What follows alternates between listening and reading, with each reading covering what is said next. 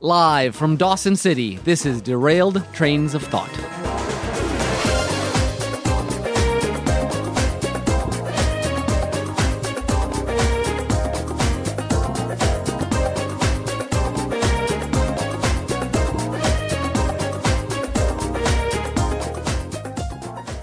Hello, Tim. It's uh, cold here.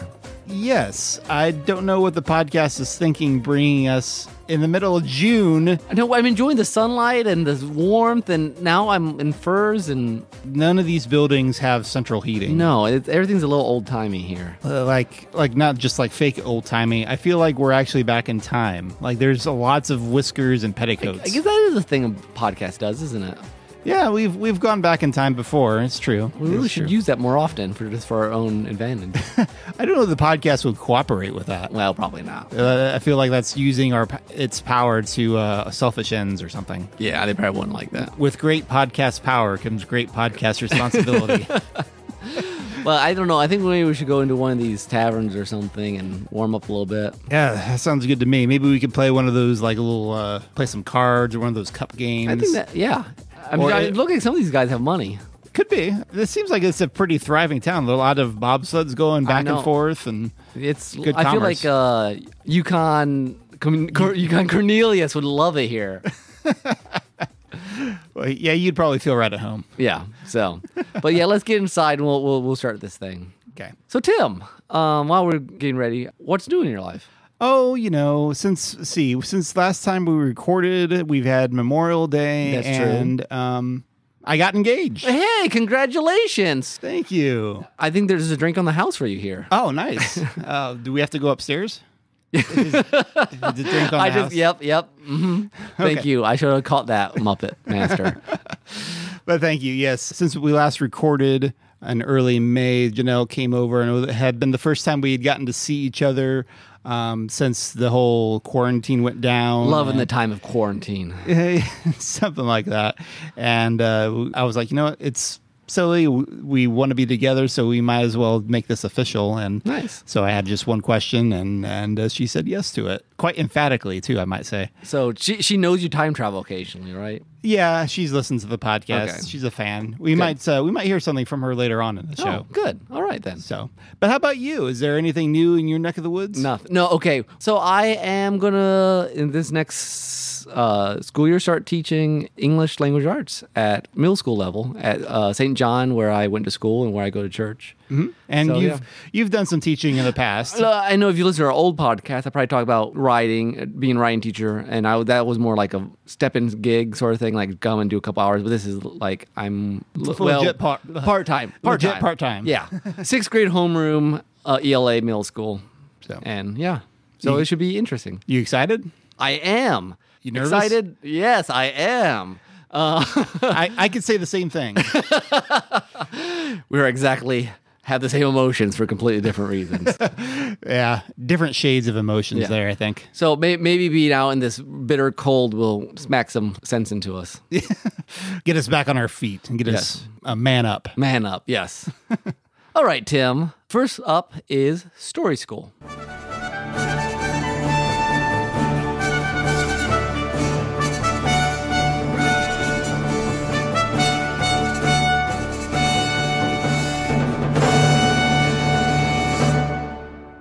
So, Tim, last time we talked about nature, mm-hmm. and I had recently read Call of the Wild, which I had read, I guess, probably in middle school and reread, and it got me thinking about how um, civilization or and nature influence people, characters.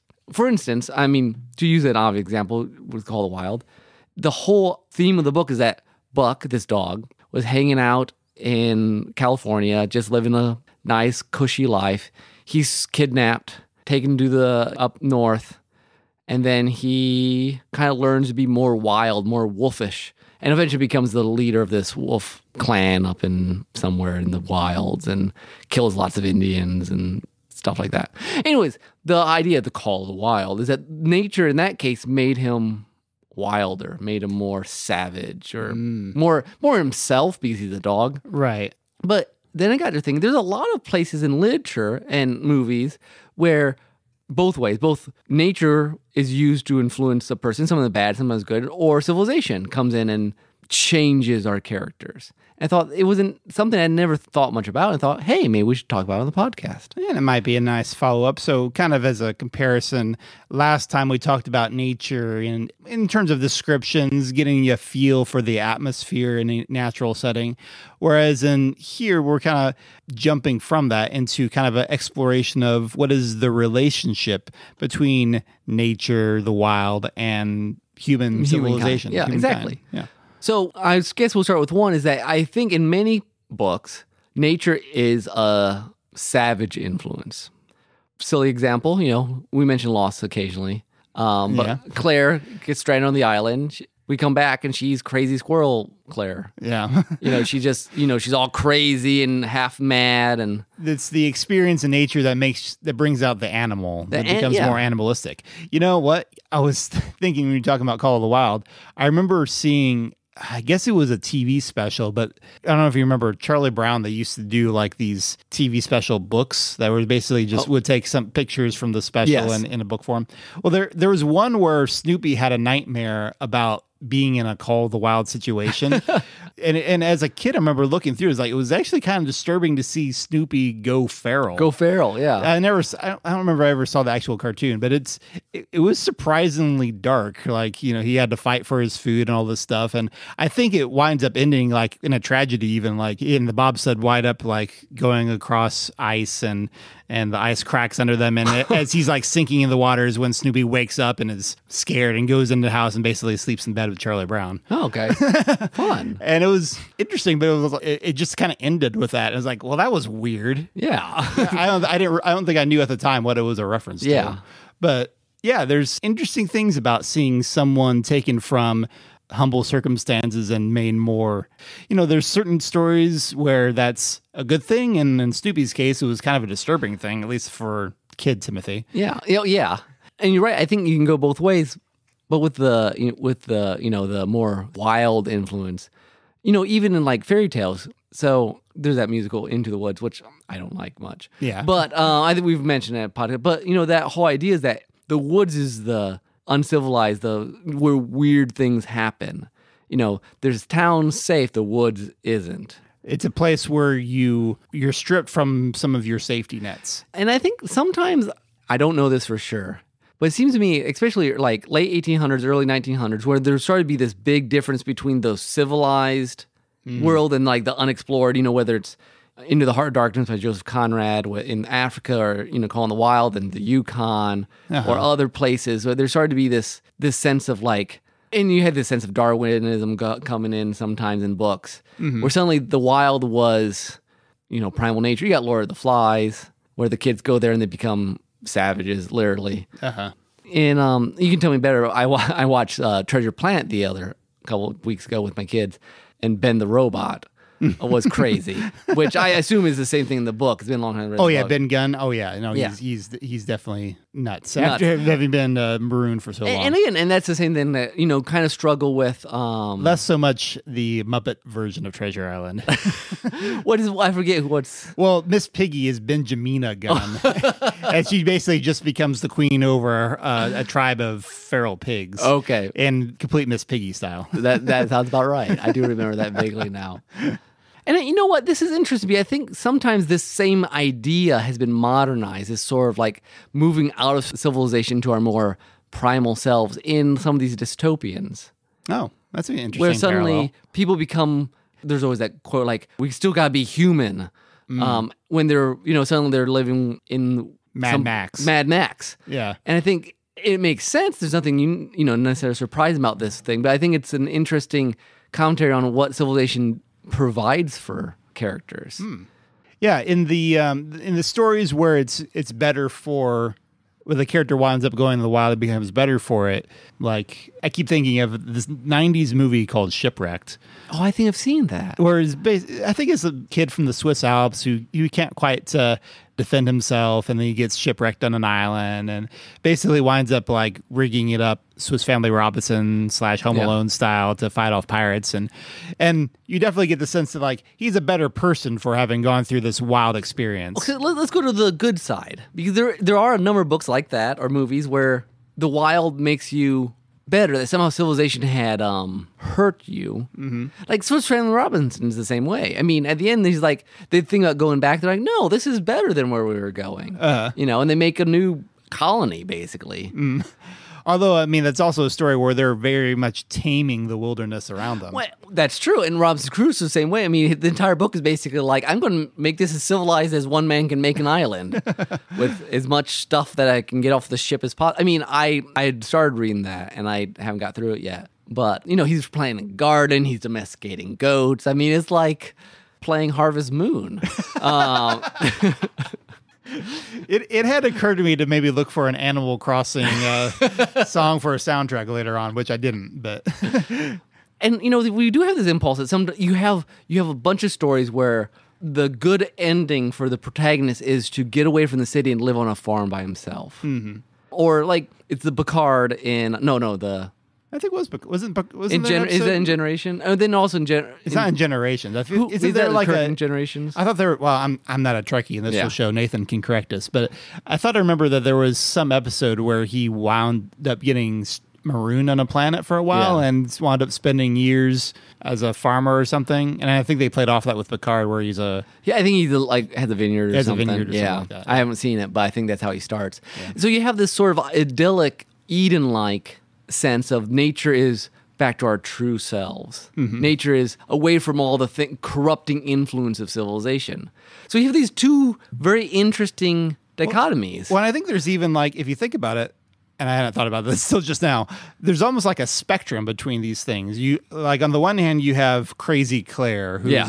isolated alone, just goes out of her mind. Yeah. Um, then you have somewhere in the middle is where I would put shipwrecked, where it be- it's like the story of it's almost like a boy coming of age kind of Mm-hmm. story. Hatchet. H- Hatchet, yeah, that's a good example. Uh, My Side of the Mountain, which is about a boy who runs away from home and basically lives on his own, and it's very much like it's got some trappings. He he's not lost his mind. He's made these are characters who have made nature their own, but they're not going so far as to like domesticate it. So, so in some ways, in that middle ground, nature is a purifying force. Yeah. In some ways, Yeah. a, a, a maturing A maturing aspect, yeah. You learn to fend for yourself if you were used to like depending on your parents Yeah. or someone else. And in the process you become deeper and wiser and stuff. And then on the other end of of uh, living out in the wilderness is complete mastery over your domain. Yeah, and but you're by yourself is like it's like the you know I guess there's some movements like back to nature where it's not just hey we should have more locally sourced food but like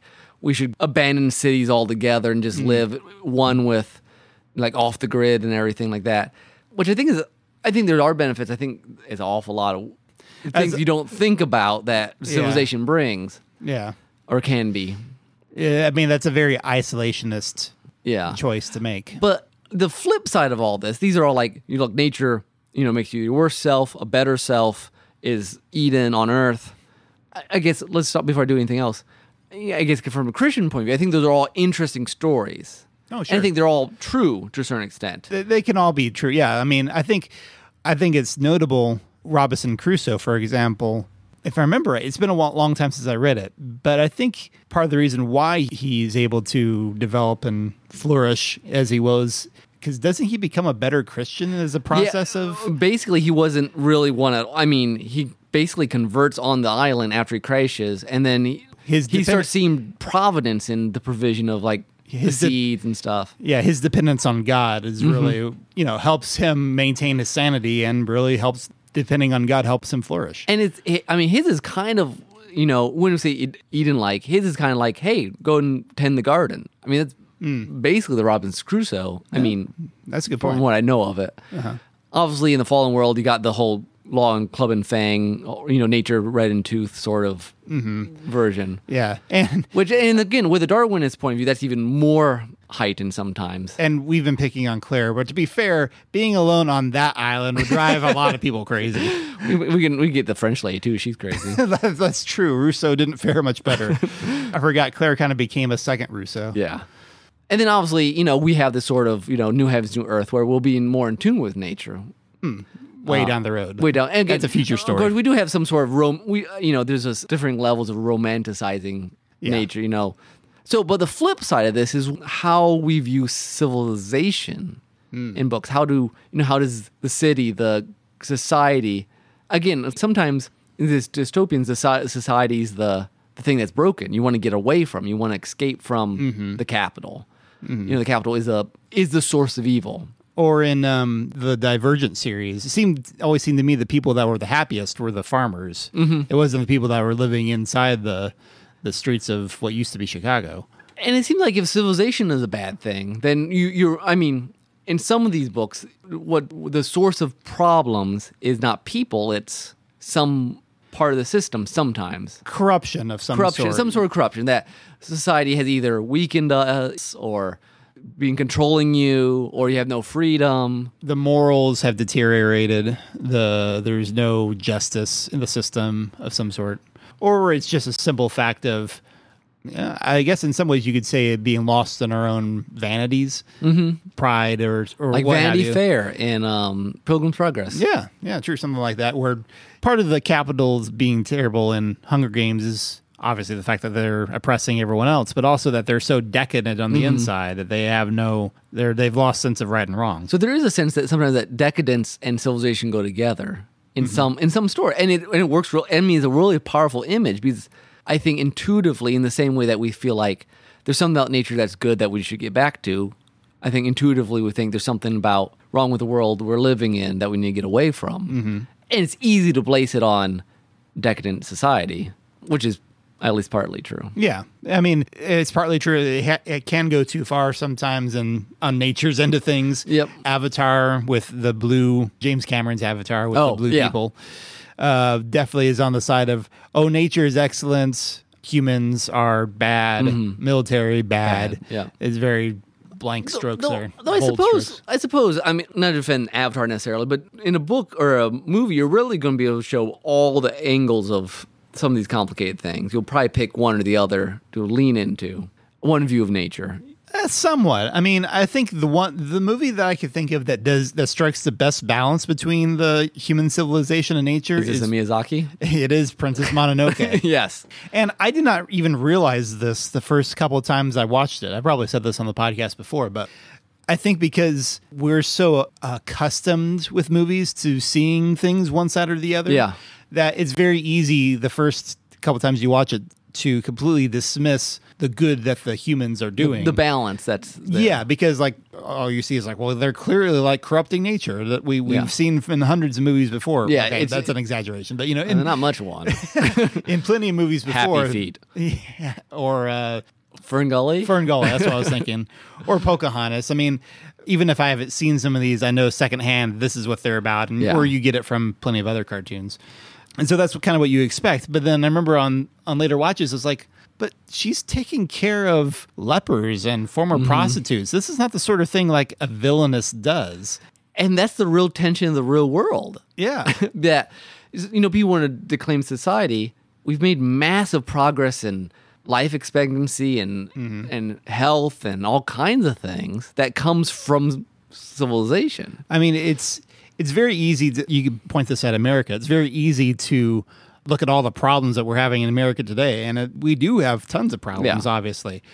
But when you compare that to the rest of the world, you're like, well, hmm. you know, there there are obviously good things that Western civilization has made Mm-hmm. um, that has helped humankind, and but we're a complicated species, Yes. for sure. so related to all this and kind of a special case is the kind of the theme of the noble savage the wise primitive the you know the tarzan Tarzan, i- in is, other a good words. example Right. there's actually no I forget his name, but from Brave New World. Uh, everyone lives in the city, and then he's like from the middle. He's like from a primitive place, but he's the only one that can like live normal. I don't want to think about how long it's been since I read Brave New World. Um, but I remember when I was a kid going to grandpa's house, my grandpa's house, and he'd always have some sort of whatever Fox was playing on and Sundays. And a lot of times they were 80s action movies or cowboy or westerns. And a lot of times they have some sort of mystical noble savage. Well, Sometimes it's the Indian, sometimes it's just the old Okay. coot, who they're more in tune with the land and they're wiser than.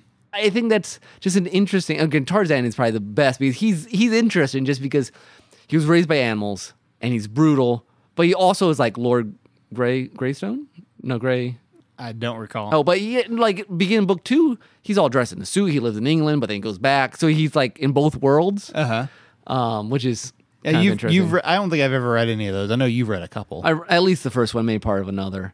And I, I wonder if that's kind of a Rice Burroughs thing too, to to move to because you know like Prince of Mars is both sort of like I not read it. but yeah, but from what I've seen in John Carter Mars, yeah, it has kind of this mix of uh, Nobility royalty and and uh, s- not savagery, but um, mm, masculine strength. I yeah, guess. yeah.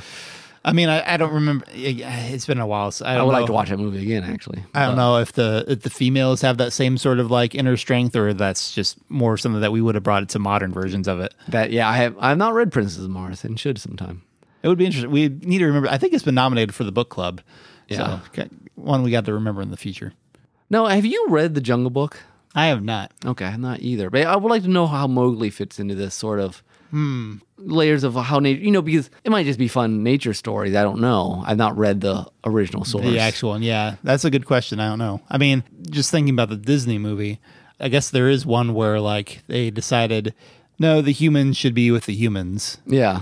So I mean, everyone kind of had in their own domain, which is interesting. It's not quite noble, noble savage, but it is a uh, The Civilization is humans were meant for civilization. in that yeah, case. yeah, basically. and that there's a there's a good influence there. Anyways, reading Call of the Wild brought these these ideas up that, and I don't know. It seems like older books have a more, or maybe I just haven't read enough modern books that has this idea. Unless it's a dystopian, you know, unless it's this sort of idea that we need to restart, we need to reboot. That somehow we've gotten too decadent, we've gotten too tied up in our gadgets, in our stuff like that. Yeah, I'm curious now that- when I think back about pop culture. I'm trying to remember when some of these things like Hatchet or other books about kids out in the wilderness, Yeah. when that would have tied into other things that were going on at the time. I don't remember when those came out exactly. I mean, I know th- the Davy Crockett um, miniseries that Disney Channel did was hugely popular, and that inspired a lot of interest. And maybe there was some of this going on already. A lot of interest in frontier, um, historical frontier kind of stuff. Um, and they're, you know, that's similar. That's very Americana, classic Americana, Mm-hmm. going out into the exploring the new Very Roosevelt. yeah, or or Lewis and Clark, like we talked Yeah. about last time. Um, and I don't know if like there are other that these real life stories inspired some of these fictional books. I don't remember the timeline there. Exactly. I don't. I I don't either. I don't know when some of them came out. I know when I read them, but that's completely right. different. I mean, I guess survivor stories have always been a thing. Well, like I mean, Survivor. The um, Well- real, no, but I'm saying the part of the appeal of that is like, what will people be when you strip everything else away? Kind of, but it's also with the game show. re- Well, reality okay, I show know, but I mean, some aspect. of the yeah, I agree. I've but- always been very skeptical about that part of Survivor. Like, it's like really, how much are they really off off on their own when they've got camera crews all around? okay, I yeah, but you but you do get so you, it's interesting to I haven't seen it for ages, but interesting to see obviously a lot of the game show and cutthroat for that, but you also have this the stress of having these things taken away. Yeah. Yeah. I'd say it's not a huge genre, but it is a genre that in some ways I don't think it's completely gone away. There was a movie recently called Arctic with um what's his name? Mickelson. He's a guy who's a villain in a lot of things. He was a villain in Casino Royale Okay. and Doctor Strange. Basically he's surviving out in the Arctic. I know it because it was a movie made by a former YouTuber. That was not too long ago. I remember back when I was in film school, there was that movie about the guy who like had his hand crushed in a boulder Oh, yeah. and he had to like what was, it, what was that called 128 hours or Something, like, that. So I mean, because gravity is sort of a survival movie even though Yeah. that's not really a nature thing Not but- really, but you do. Oh, oh, you get bits of that. I was just thinking of uh, The Martian. It's- yeah. You know, is basically again it's the survival story is the probably the purest like man versus nature right basic plot. But I wonder uh, does and sometimes it changes them. Sometimes it's just a foe. You know, like Hatchet tends to change. You know, like some of these shipwrecked change to change person, but sometimes it's just obstacles. and i guess the uh that one leonardo dicaprio movie a few years ago the, Oh, The Rev- revenant yeah. which i never saw but i know is like about him versus a bear essentially Yeah. it is interesting well i guess castaway is sort of along those lines Yeah, because yeah, Now, how, how does it be that story really is kind of about how it changes him, but what would you say was the influence? Because at the end, I, more of my memory is more just that he feels lost back in the real world, Yeah, honestly, which is an interesting take and probably more realistic than that. yeah. Castaway is interesting because it is very much like a. It has imagery that sticks with you. I mean, Wilson. Yeah. But I I remember feeling at the time kind of the a so what aspect to it, like one of these Like, Mm-hmm. like, those stuff happened, but did Tom Hanks' character really grow, or is he just like kind of a sad husk of a man at the end? yeah. it's, it's, it seems more of what the end result was. Yeah. Yeah. So less less uplifting than Robinson Crusoe in Well- some ways. Well, Robin Scrooge was amazingly like, this is all for my, you know, take joy when you suffer trials of many kinds. I mean, that's basically. I guess that's a good point. but what fascinates me is just like how how it reveals human nature, and I think the man versus nature doesn't necessarily reveal human nature. Sometimes it's just like struggle for without any change. I mean, like you know, Lord of the Flies, it reveals, oh man, these kids are horrendous. you know, Switchback Robinson, oh man, these guys are creative. Yeah. Um, I guess that's an interesting point. So the take out of all this, like you talk about the the basic plots, and that sounds like you're boiling everything down to like really just formulaic. But honestly, there's a great deal of variety in this kind of stuff, and what you say with how man and nature and creation, what their relationship is, will reveal a lot about a creator's worldview. I think. I think you're right about what's wrong with the world, what's right with the world, what we're meant for. Yeah, I agree. I think that's a good wrapping place. All right. A wrapping place. I like that. Uh, this is where I would bust into a rap, but I have no rapping skills. nice. All right. I guess I will take the first soundtrack. three, hit it. So for my uh, soundtrack, I like to try to pick new games that I haven't picked a song from yet. And I thought, well, what would be better when we talk about nature and mankind than Cheetah Man 2? Cheetah Man 2, which never existed apparently. I was gonna say I had never heard of this. I never heard of Cheetah Man One when you said No this. one really. It's like an internet like cult thing. That makes sense. But like two, I guess, was never finished, but a half done one is available, and apparently the music's It was like a fan made. Uh, No, I think it was half done originally. Oh, and then okay. they abandoned it, but people got a hold of it somehow. And anyways, because Cheetah Man, because you're half wild and you're half civilized, Cheetah Man. So that's Uh, my reason. Yes. Anyways, this is uh, Living Large remixed by he used to be known as another Soundscape, but now he's known as by his real name, which I will butcher, which is Matthias Hagstrom Gert, Swedish, I believe. Okay, Um, nice but- job as far as I can tell. Yes, thank you. But I hope you enjoy.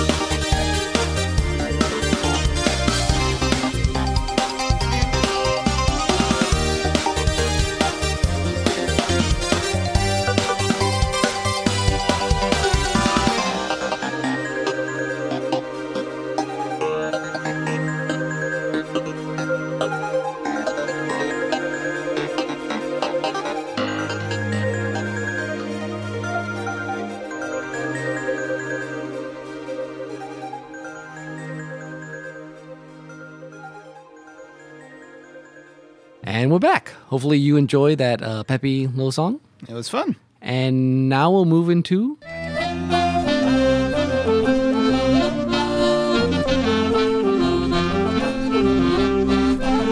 listener feedback. So you may remember, folks, when we did a sidetrack a few uh, months back, uh, when we had talked about our bookshelves, we invited you to send us a audio clip or video or what have you of uh, some of your bookshelf, and one of our faithful listeners did. Yay! And uh, she is actually probably our most beautiful, uh, most devoted listener. Hey, now, and Natasha listened. I had to argue with you, But she doesn't.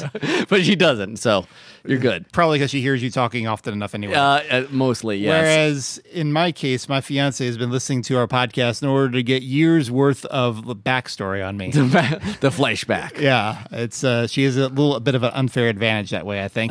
but that's okay.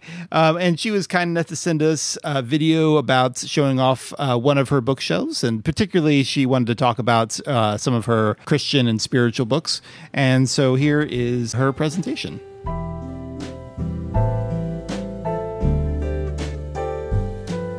Hello, Tim and Nick. This is the book collection of mine that I am most proud of. There are other books in the living room, but this is the one that I keep by my bedside. This is all of my spiritual stuff, spiritual reading. I am a church musician, so I have hymnals from a few different denominations, things I've picked up for free over time. The Catholic Heritage, that was a very interesting book to read about what um, people of the Catholic faith across the centuries have contributed specifically to the world. Hidden in here is a book of poetry, Gerard Manley Hopkins, which I have not read a ton of. Haven't run a or read a Sacred Sorrow, Michael Card, um, but wi- would like to. It's about lament, the value of lament in the Christian life.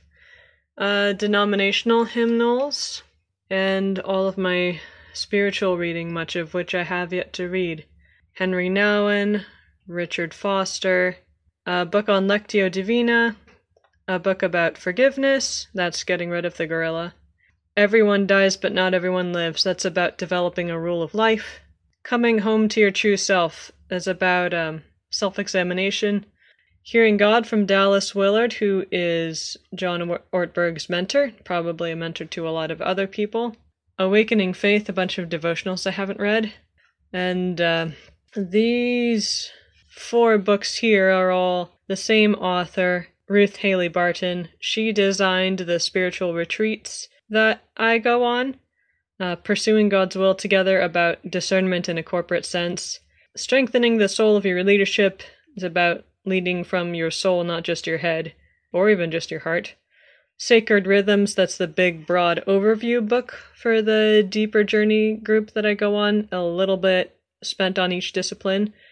And Invitation to Solitude and Silence is focusing specifically on how to be still with the Lord. Something a little ironic about um, having a book about being still, but you know.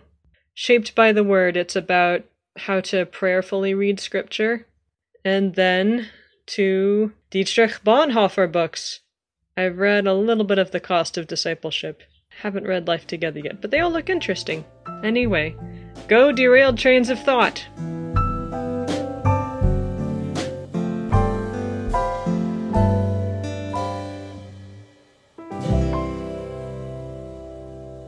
So there you go. Thank you, dear. That was very nice of you to uh, send that in to us.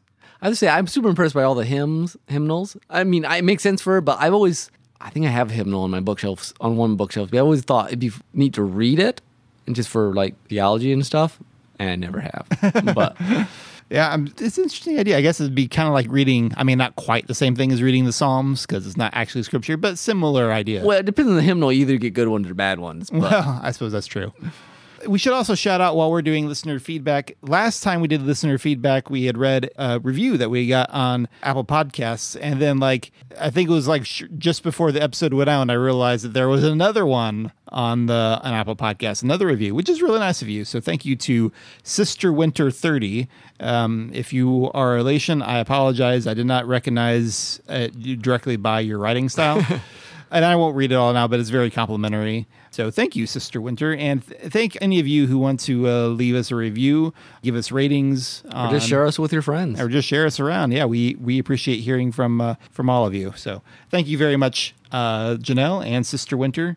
And one nice thing about that review, if you read it, is it says that they really enjoy What If, which happens to be our next segment.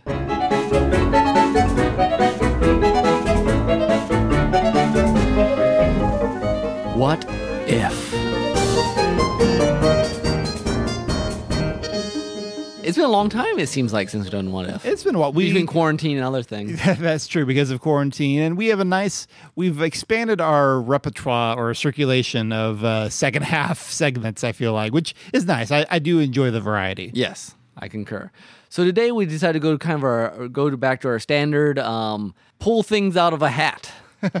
It's it's helpful, but each time we do this, we we do some sort of pull out of the hat. We have a new scenario that we are pulling for. Dun-dun. uh, anyways, today we have two hats. Actually, we've doubled the hats.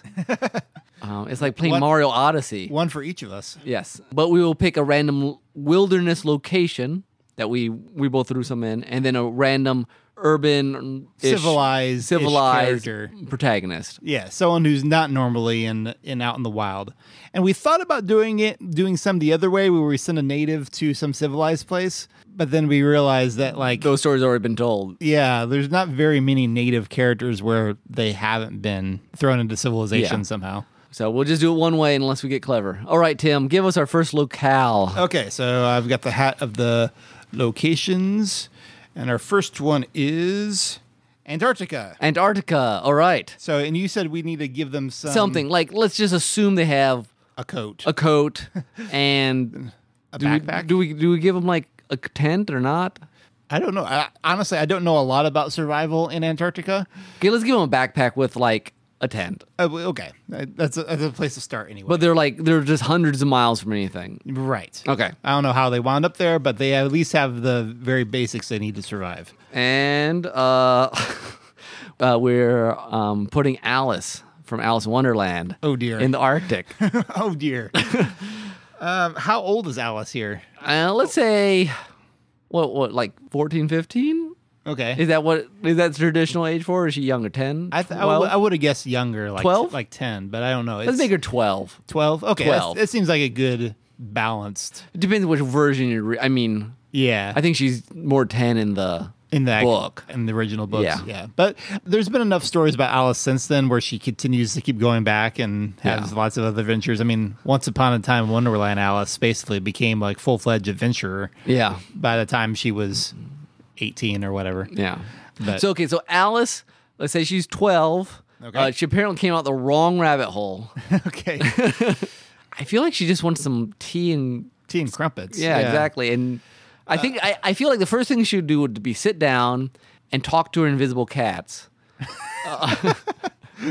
Are we going oh, with the oh Dinah, what am I going to do now? Curiouser and curiouser. Are we going with the theory here that Alice is insane? No, no, but she always, she ends up in Wonderland. She's like, man, this is strange. She's just like, she's never like actually like thrown off. She's just like, this is weird. No, that's Like, true. That's true. We just we were talking about invisible cats. I didn't know Okay. if you meant like imaginary animals or if you No, were talking just about the Che- like her- Cheshire cat or Like her time. Well, it could be, it could be like, oh, Cheshire Cat. Where? So I guess you could think sh there's a white rabbit, but just the snow. Oh, that's that's really sad, actually. this is a sad. What have we done to poor Alice? okay, maybe she could find a penguin. okay, okay, maybe that that that puts a, a better spin on this. But did she kill it and eat it? I was just going with she befriends them. and Okay, she was it dies hanging of around. hunger. Well, maybe maybe that maybe uh they they help her if she befriends them. They might get her some raw fish to eat. Okay. Okay. I can see. I you know I can completely see her sitting with her penguin, just talking to the penguins like. and they just I, kind I of just miss home. I kind of just want to go home. and they Why are just we kind here? of they just kind of accept her as like okay yeah sure. I have a feeling she might get some frostbit, like toes and stuff. Mm-hmm. Because she's Especially, not, I mean- she's not real. I mean, I'm glad she has a coat on. I, I feel for her though if she's still wearing her standard British dress. yeah, and this might be stereotypical, but is she going to know how to put like her tent together very easily? Um, I mean, she'd figure out eventually. She she would figure s- figure something out. I feel like I've never seen March of the Penguins, so I don't know if the penguins find some sort of shelter. Like, do they ever rest in caves or how? No, do they they- they just shelter have- each other. They just shelter each and other. they like have switch out. I lots think. of feathers. Okay. And I think like they move around, so someone's always in the back. And it's like negative. I think it's like negative fifty when it's bad or something. yeah, yeah. So poor Alice. I, I'm not sure she's gonna survive this unless she manage. It- it- She's just gonna wind up talking to penguins and then freezing to death. maybe some penguin will like sleep, get- like slide down into some hole, and she follows, and she ends up in some sort of wintry Wonderland. wonderland. in a winter wonderland. That was completely accidental. I didn't realize what I was saying until we we slipped into that. So, or it's all a dream. Like she's I, I going hope for her. frostbit. I hope, hope for her sake it is. So it's like not an actual adventure. I- I 'cause feel like- don't see how twelve year old Alice is going to survive this. No, see, here's the thing. I don't see how she survives it, but I think she might enjoy it just as the same. That's possible. At least it won't be horrible. at least you- you know, Uh, She'll may- have friends. She may not survive the night, but she had at least a nice day of it. Yeah. like twinkle twinkle Oh, little penguin. Probably. I, I apologize to any feminists out there. That's uh, it's like sure Alice would survive. It's like I don't know. She's a, still a twelve year old. No, I'm not sure a some- twelve year old boy would Okay, survive. some of the some of the movie Alice's would survive. Oh yeah, yeah. No, Some of them are hardcore. the the older yeah the older Alice from Alice Once Upon a Time in Wonderland. She'd do fine. or there was I, there was the sci-fi Alice. and I think like she was pretty like whacked out. Or- like she could like fight and stuff. Oh, I, I wouldn't So be she might surprised. yeah ride a penguin back home or something. Yeah. Okay. All right. Next one. Oh, I mine was Antarctica. You had an Arctic Circle. Okay, let's skip that one. that one? Yep, Okay. skip. Yeah, We'll we just- want to look at. We'll just toss it. Do some, I some- figure some of mine not- might overlap. Yeah. The moon. The moon. So okay, so spacesuit. spacesuit, obviously.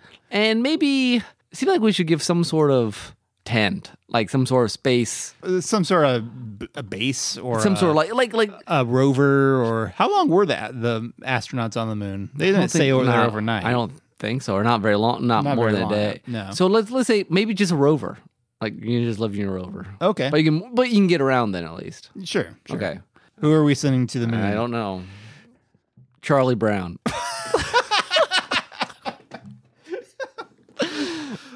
Poor Charlie Brown. I have a feeling that all I can envision are like three panel comic strips of him looking at the earth and like just saying really depressing things.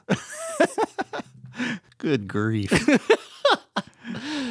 I think Snoopy should be with him though. I think Snoopy would be would be rescuing him There's- somehow. yeah. Because I, think- mean, we've had. I think there have been storylines when Snoopy went to the moon. You know. In Oh, really? Well, In in, his his dreams. In his in his Yeah. daydreams, and some somehow Snoopy wouldn't be involved. I, feel I like. have a feeling Charlie Brown left on the moon by accident or however he got there might just spiral into a depressive state of like I feel staring at like- the sky. Though he might look look at the sky every once in a while and be sad and then have some sort of revelation about the beauty of nature or God or something. Mm-hmm.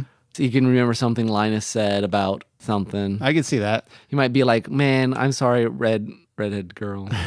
I feel like the story would have like it would have started with him marooned, but eventually Snoopy would rescue him. Yeah. and then it'd be all okay again. and, and it'd be and it'd be kind of philosophical and introspective, like Charlie Brown can be. But I think he'd find some beauty there. He'd probably like try to do some jumping and like maybe he tries to hit a football that someone left behind. Right, and he exactly. and just he rolls still- over and over and over again. Or at least he doesn't land as hard as he usually does. Okay, someone doing these Charlie Brown on the Moon strips would be actually really good. I like it. I like it. Let's do it. All right. All right, Next, we've got Deep Jungle. Deep Jungle. I figure. Okay, I need to get one of yours here, Tim. Steve Urkel. Steve Urkel. in the jungle. Did Oh, I do he- that? He, fell and he can't get up. Um, I have a feeling it would not go well. Um, Although you know, it depends on wh- how old Steve is. Like, because he was able to cr- invent some pretty creative stuff as he got older. Like that might actually help him out a lot. so maybe maybe he'd be a sort of like like he would survive, but he'd get, he'd just be injured constantly or constantly like It's sort- things being taken ten times longer than it should. I, I kind of feel like it, you have a Gilligan's Island sort of thing going on. I think that's actually a really good comparison. where he would he would make a pretty impressive like home base for himself, but like not think of the right sort of things to figure out how to actually get back to civilization. like he gets bit by Mm-hmm. piranhas or he'd have like some sort of rash constantly, you know. But yeah, he like he he'd get his food and stuff, but it would always be And like i- if he, if he had, j- could just figure out the mo- the right practical thing to like make a compass or yeah something. I feel like there'd always be like some sort of like panther that would constantly like harass him. You know, it's like like like the alligator in Captain Hook. Okay. But, you know, it's like like he's always avoiding it somehow, and it's like always this close to almost getting caught by this panther. Uh-huh.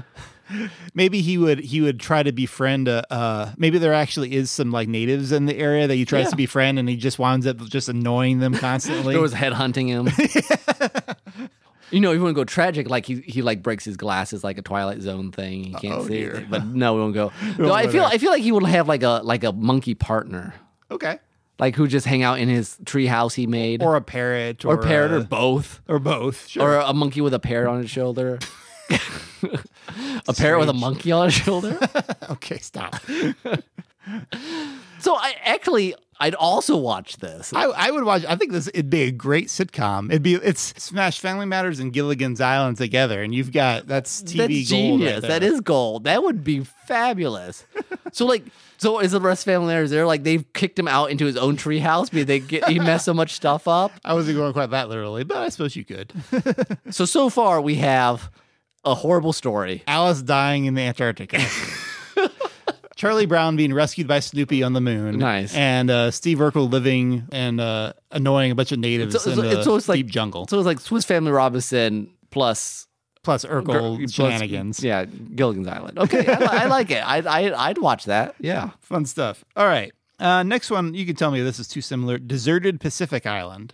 No, but you got ocean and beach and stuff. Let's let's take it. Okay. Okay. Well, maybe it'll be m- less, more rocky, less jungly. Like maybe there's Okay. some jungle, but not. Uh, A mix of terrain and and yeah, there's kind of the isolation. Like Steve, if he had been smart enough, he Urkel, he could have he could have figured out how to get back to civilization. Here, you're just stranded. You're just stranded unless you can make a boat. Yeah, and what A we- raft. th- any supplies that we're giving it, giving this person?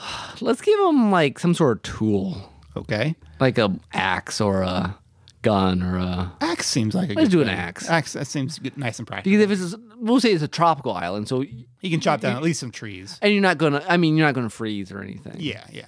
So Sir Robert Chiltern. okay, who, who is this again? That is my character from Oh. An Ideal Husband. oh, fabulous. So okay, so, So- Robert Chiltern would uh he would of course be very distraught at uh, being separated from his wife. so real quick the for the audience he's Oh, sure. he's basically ar- aristocratic in Oscar Wilde Play, play yeah. so And- British British and British aristocrats in the play, he's dealing with this blackmail thing. he's about- very proper He's very proper, and he uh, is in parliament and and all this stuff. Okay. so him being cut off from civilization, and be, he'd be pretty distraught from being cut off from his wife. But Yes.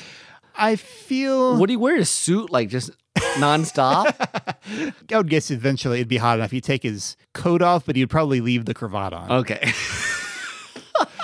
yes that's fabulous and keep a journal and keep it. He would definitely keep a journal. Yeah, Oh, he- ab- I don't know how absolutely. so he the could- first thing he goes for I need to find some ink he he has to chronicle his escapades. So if at the very least, if he dies, people will know how how awesome he was at doing what he did. Yeah.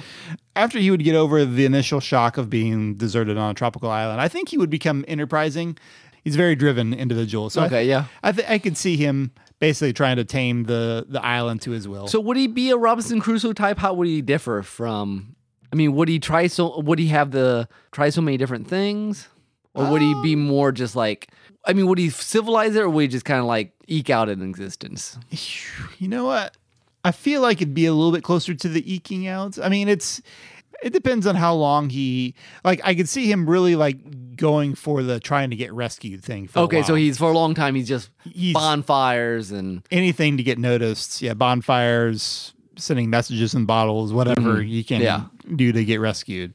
I feel like it would take him a while to get into the okay, I'm gonna have to live here long term sort Okay. of mindset.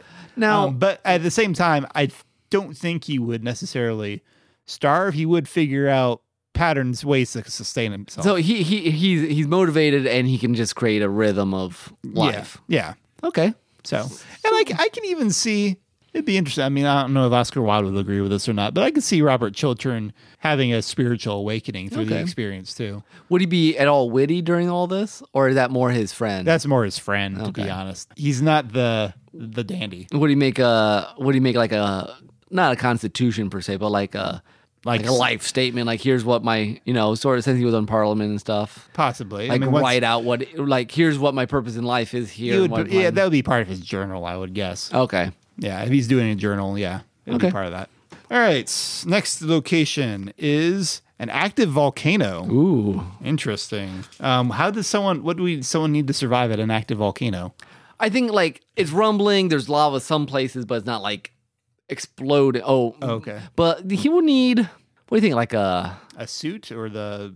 a suit or a I don't know how like, close something someone, like a shovel? I don't know how close someone gets to an active volcano. Well, you don't want to be on an actual volcano. But Right. I mean, like in theory, I'm I'm thinking kind of like it's a Not like, like, a small version of Hawaii. Like it's there's Okay. lava and stuff, but it's not like there's Okay. places you could be on s- the side of it. We're not talking a Mount St. Helens here. No, we're talking more like lava flowing from. Okay. Yeah. Okay. I got you. So I don't know a shovel, uh, Rubber boots. rubber boots. yeah, rubber boots. I think of- would Okay. say. I don't know. What What do you do with a shovel? I don't know. I, I, someone with the ash and I don't know, make a little cave. I don't know. I'm Maybe. just. I don't know how. I don't know. Okay. I'm making stuff up. well, we'll see. Who Who are we sending there George Bailey from? It's a Wonderful from Life. It's a Wonderful Life. You always got to bring George Bailey into these things somehow. Well, I thought he was very normal, so I thought it was worth throwing him. He's very urban. Eh, fair enough. Um, huh. I don't know how you would deal with that, honestly. I feel like he wouldn't have a reason to stick around. To be honest, he would just. But how did he get away? Well, is he on an island? I, I'm going to say most volcanoes are islands, Okay. so I'm going to say I, you gotta have a way that you can't. Right. Right. So maybe that's too close to the island thing. And it's another ocean, but That's true.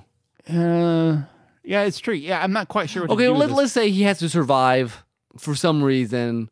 Maybe he's, let's say he's looking for someone. this. Okay. Maybe that would be a reason he would be there. Yeah, that's the reason he would be there. He's looking. He's trying to someone. So we'll, we'll- we'll say then that he took a boat to this place, he's and he trying has to a boat, find- and he has he has tried to find someone, and the meanwhile it's going off. There's lava. There's Okay. I feel like he was a Boy Scout. Wasn't he a Boy Scout? yeah. I think he'd be very resourceful. Yeah, I feel like you would have some some ideas about where to how to track do the trackings, try to find. I feel the- like the like if he had to footprints. jump over something, or I feel- he's resourceful and great. I mean, he doesn't.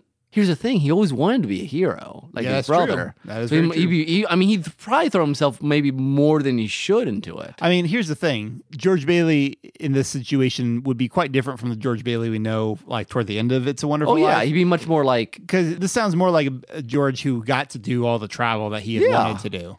Okay, so he was traveling. He had his he had his He had, he has his case. He, he he's actually probably pretty happy. He's probably like living it up. Yeah, this is what this is what I came out here to do. The, the first guy who's like, yes, finally an active volcano. the alternate universe George Bailey, So I mean, it'd be- adventurer. so it'd be kind of like um Francis Ford. Co- no, no, no, no. What's the director's name? Uh oh, Capra, Frank Capra. yes, Frank Capra. So it's like him doing a George Bailey story when he's doing Lost. uh, What is that other movie? oh, Lost Horizon. Lost Horizon. You know, it's weird. It almost makes me think like if George Bailey had become this like traveling adventurer, would he have been like it's almost as if like an Indiana Jones type adventurer character just settled in a small town and became a bookkeeper. yeah. Like that's the alternate universe of what would I happen. kind of, I kind of really dig that. So we could do like a, okay, I'm just going off the survival thing completely, but with the, how nature influences him, like he becomes like, yeah, he goes off on these adventures and he comes back and does the savings and loan thing, uh, and he just has all these artifacts in his room, and like his house, his house is full of like all these artifacts from places. so it's It's like I'll, and, you know, he's going to rope the moon. So someday he's going to go up. He's going to, you know, go find Jules Verne, and they're going to go to the moon. I love it. It's it's a, like a, a count it by by day adventurer by night. I th- that'd be great. of course, no wonder he's your uh, he- he's your hero. exactly and and um Jimmy Stewart would be great. Yeah. I, Oh, I'd no. watch. I'd watch all kinds of episodes of that. No kidding. Yeah, th- that does make sense. Jimmy Stewart did some westerns. He did a number of westerns, but I don't know if he ever was like a globe-trotting adventurer. That would that would have been pretty cool. That to would have see. been pretty cool. Okay, I, I think that worked out way better than I thought it should have. I wasn't sure it would at first. I mean, we did have to ditch the whole like wilderness. Well, I mean, we took a d- d- different vibe. But we've been on it. talking about how it affects a person, and so he he just lived it up. He seized the day. that's that's true. So Okay, so I'll- I'll poor give you uh, poor Angel never gets to get his wings. I guess I'm sure there's someone. someone maybe, else who needs his help. Yeah, maybe maybe we, we wound up help, helping his brother. Who knows? So so random. So maybe adventure, and then every once in a while this angel shows up and like tries to. Anyways, go on. It's like we, we need the, the George Bailey like uh, dime novel or uh, or like comic I'm book doing series. it. Here we go. Web series. Here we go. We'll do a web comic. George Bailey as adventure. I, I'd love to see you make this pitch to whoever is. It's a Wonderful Life. That's that was RKO, wasn't it? I wonder if that's in public domain, or if you'd like have to do a pitch to like whatever studio owns Oh, man. the rights. to Okay, that. th- those artists or writers out there. I mean, I am a writer too, but someone needs to do some format of George Bailey travels around the world. All right. that's amazing. All right, rural Kansas. All right. So basically, flat farmland. You think Indiana's flat? You haven't seen Kansas. Okay, is this going to work? Nothing at the- Spider Man. See this. I've seen a gif of this very sort of thing where Spider-Man is like is hanging out on a barn or something and shoots a web and then jumps in and just lands flat on the ground. There's nothing to do. There's nothing out there in Kansas. That's He's going to take up running. like No, seriously, the Spider Man's powers. Is he a good runner? probably. I, I mean, mean- I don't think he's he's no Incredible Hulk in terms of like leaping. Yeah. but I imagine there's some of that. So it, it cross country Spider Man I guess so. and but yeah, silo to silo. like, would he? He wouldn't even have necessarily a reason to use the web shooters though. just prob- to scare off cattle rustlers. I mean, what what what kind of crime is he fighting out there? is he like visiting some long lost cousin? And See, I, I wanted to send Spider-Man to like the jungle or something like that. Kansas is like the one place I didn't want to send. so him, but I okay, wrote it okay, anyway. you have to make a comic, and it's Spider Man in Kansas. What is the plot? Um, What time period are we in though? I don't know. I mean, are we like Old West sort of Kansas? The West was farther out though, wasn't it? Was it always? Well, maybe not. I don't. I mean, I honestly don't know. I I, mean- mean, I always think West being like west of um, probably there was some overlap. with It, I Kansas. mean, by the time you get Colorado, it's really weird. but- yeah, yeah, yeah. But you know, say say it's like Western Spider-Man. Like he has Okay, like I'm listening. uh, he's, he's a, I mean, that'd be easier in like. gun slash gu- web slinger. I mean, that'd be easier in Arizona or something Well, that's because you true. get like Monument Valley and th- things like that. Although I just had an image of Spider-Man swinging off a cactus. Those are like his guns shoot webs. you know. Okay, yeah, sure. Okay. sure, why yeah, not? and he can he c- can he like I guess he and can, he can, like if like if so- you know there's the, like a stampede. He can just stand in front of the kid that's going to get stampeded, and then Simba doesn't die. Sorry, wrong thing. well that's wrong. Yeah, yeah, continent. wrong, wrong continent. But Um, but no, you could do things like that. Like, yeah, th- rather than lassoing, just throwing webs to maybe it's probably more of that's probably more of what it is. He's probably using it more for like telekinesis as opposed to like swinging around. I mean, I don't know how much survival this is at this point, but Oh, that's true. I forgot about that. Oregon Trail Spider Man. Yeah, or yeah, something like that. Yeah, I was trying to think what, what I was thinking with like rural Kansas as a nature sort of setting. I guess I was just thinking in terms of like being out there and on the plane, Uh, and there's not a lot to do out there except for your thoughts. So I guess anyone who is stranded in rural Kansas would try to probably use the stars to pick a direction to go to figure out where they wanted to You go. might find it relaxing after the hustle bustle of. Of New York, Of course, after a while, I probably miss the hustle and bustle. Be like, it is That's probably darn quiet out here. that is very true. that is very true. so, how would it affect him? Would he come back? I mean, would it be like, oh, thank goodness I'm gone. Would he come back like, oh, that was. I'm not just friendly neighborhood Spider Man. Like, there's other people out there. Yeah, I, th- I think he. Yeah, I think he would. He would have a fresh appreciation for that. He might spend some more time in Central Park, Oh yeah, but I don't. know, I, I could see being out there that much time alone, which I think is different from like being in say solitary confinement. it's Yeah. a different kind of alone because when you're out in nature, and I think he he may have come up with a deeper understanding of himself. so he'd become like Superman. in some ways. I mean, I mean, since he's from from from Kansas, Yeah, it- it- yeah. it's kind of it's kind of fitting. I mean, I guess a lot depends too on how old Peter Parker is at this point. That's if we're true. talking like high school Peter Parker or college age young adult Peter Parker, that's true. what he could come away with would, would be kind of different. So, So more introspective. yep. Do we have time for another here? Let's do one last one. Let's go Arizona desert. Okay, Princess Peach. Princess Peach. Interesting. Um, Because she's usually not. I guess not in all the games. In some of the games, she's like just waiting to be s- rescued. Um, right. Yeah, it, it Depends does on the depend game. on it does depend on the game. So what is she doing out there? I mean, so she's like just in the desert. Like she's not by civilization or anything. This is hard because I don't know that like, Princess Peach has that much character development. No, she can't make a cake. no. No. Um, but mean, th- but I guess the thing is, there's- it needs to it- develop. It's going to develop her into a real character. You know, it does depend though somewhat on the game. There's some of the Paper Mario games she's captured, but she finds clever ways to like interact and help Mario while she's in the bad guy's lair. Maybe she'd do a little bit, like not crazy, like you know, fr- crazy French lady, but maybe she'd get a little more, just like not fair, but like free, wild, Hmm. like r- discover her independence. Okay.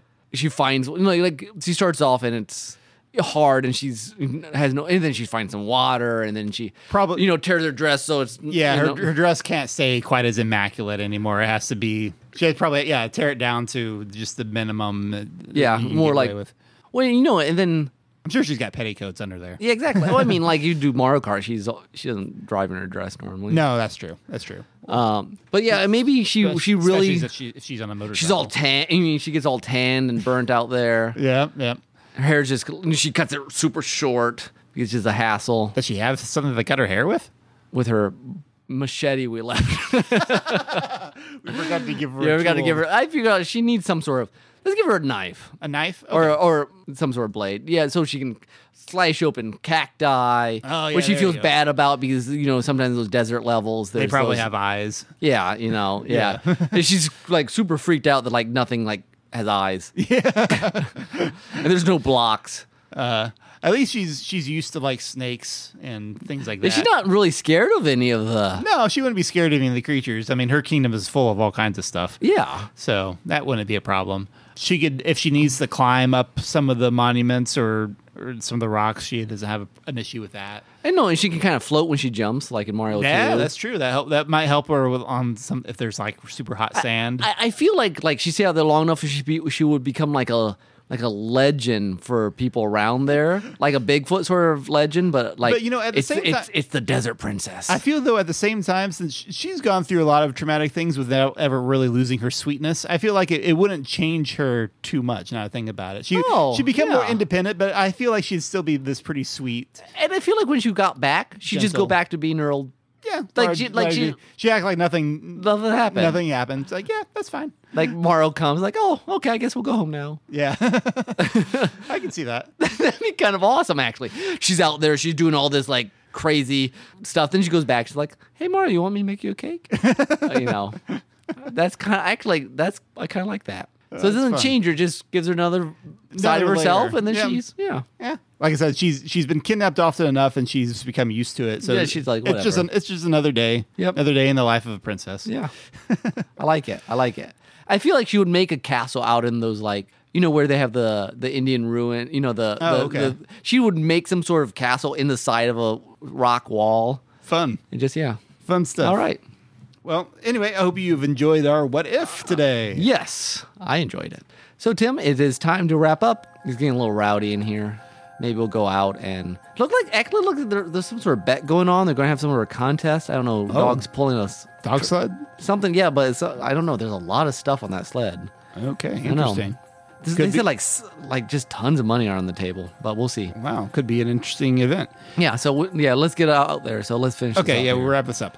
Um, thank you for listening to Derailed Trains of Thought. If you want to uh, check out our website, that is at derailedtrainsofthought.blogspot.com. you can uh, listen to us also on iTunes and Stitcher and Spotify. And like we said earlier, feel free to leave us a uh, review and a rating. It does uh, help more people find our wonderful madhouse of storytelling nonsense. And if you have you know a a response to one of our previous questions or uh, even just a question for us, like a topic you'd love to see us cover, email us at uh, deerrailtrains at gmail.com. Let's leave them with a question again, Tim. We Okay. can do that more. Oh, you know what? Let's use one of. We'll pick. An, we've got two names here in the hat that we have not Used yet. not Okay. used yet, Gi- so- give them both of them or one of them. um, Pick your favorite. pick. My favorite. Let's do Mary Poppins. Mary Poppins. Mary Poppins. and you can s- pick any of the locations, the nature locations that we used before, or come up with one of your own. yeah, tell us. Write us a little a little paragraph story, and we'd be happy to share it. Yeah, that'd be cool. For my soundtrack today, because I have the closing soundtrack today, I mostly picked this because I had been listening to the OC Remix album "Hometown Heroes." Oh, good Hometown, album. Which is it's a fun album. It's like basically a bunch of town themes from uh, RPG games. It's fun, nice thing to listen to in the car when if you're especially if you're just going around driving Mm-hmm. around town. And this got stuck in my head recently, and it's one of those songs that you don't really mind being stuck in your head because the chorus is just that catchy. But this is called Home Again. It's a remix from Sukoden 3 by Jorito and Earth Kid. My connection to our actual topic here is that if uh, the cheetah men were the the wilderness, being home is the civilization. I agree. I think that's a good balance there. So, you know, this, it's nice to, to come home again. And uh, the lyrics of the song kind of reflect that. So, hope you enjoy. It's pretty chill. Um, but I think that's all we got. All right. Yep. So uh, this has been Nick. And this is Tim. Adios. Bye bye.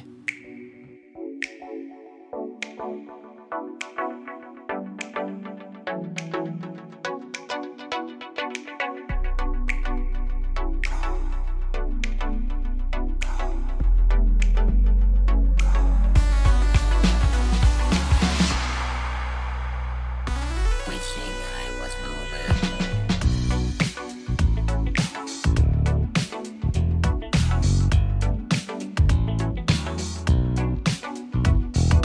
Waking up from a dream, lost memories coming back to me. On endless road, I go alone from place to place, longing for home. Wishing I was moving. Home again, where I wanna be, always wandering, on until I find the way. Home again, where I can be free, always dreaming, on until I am home again.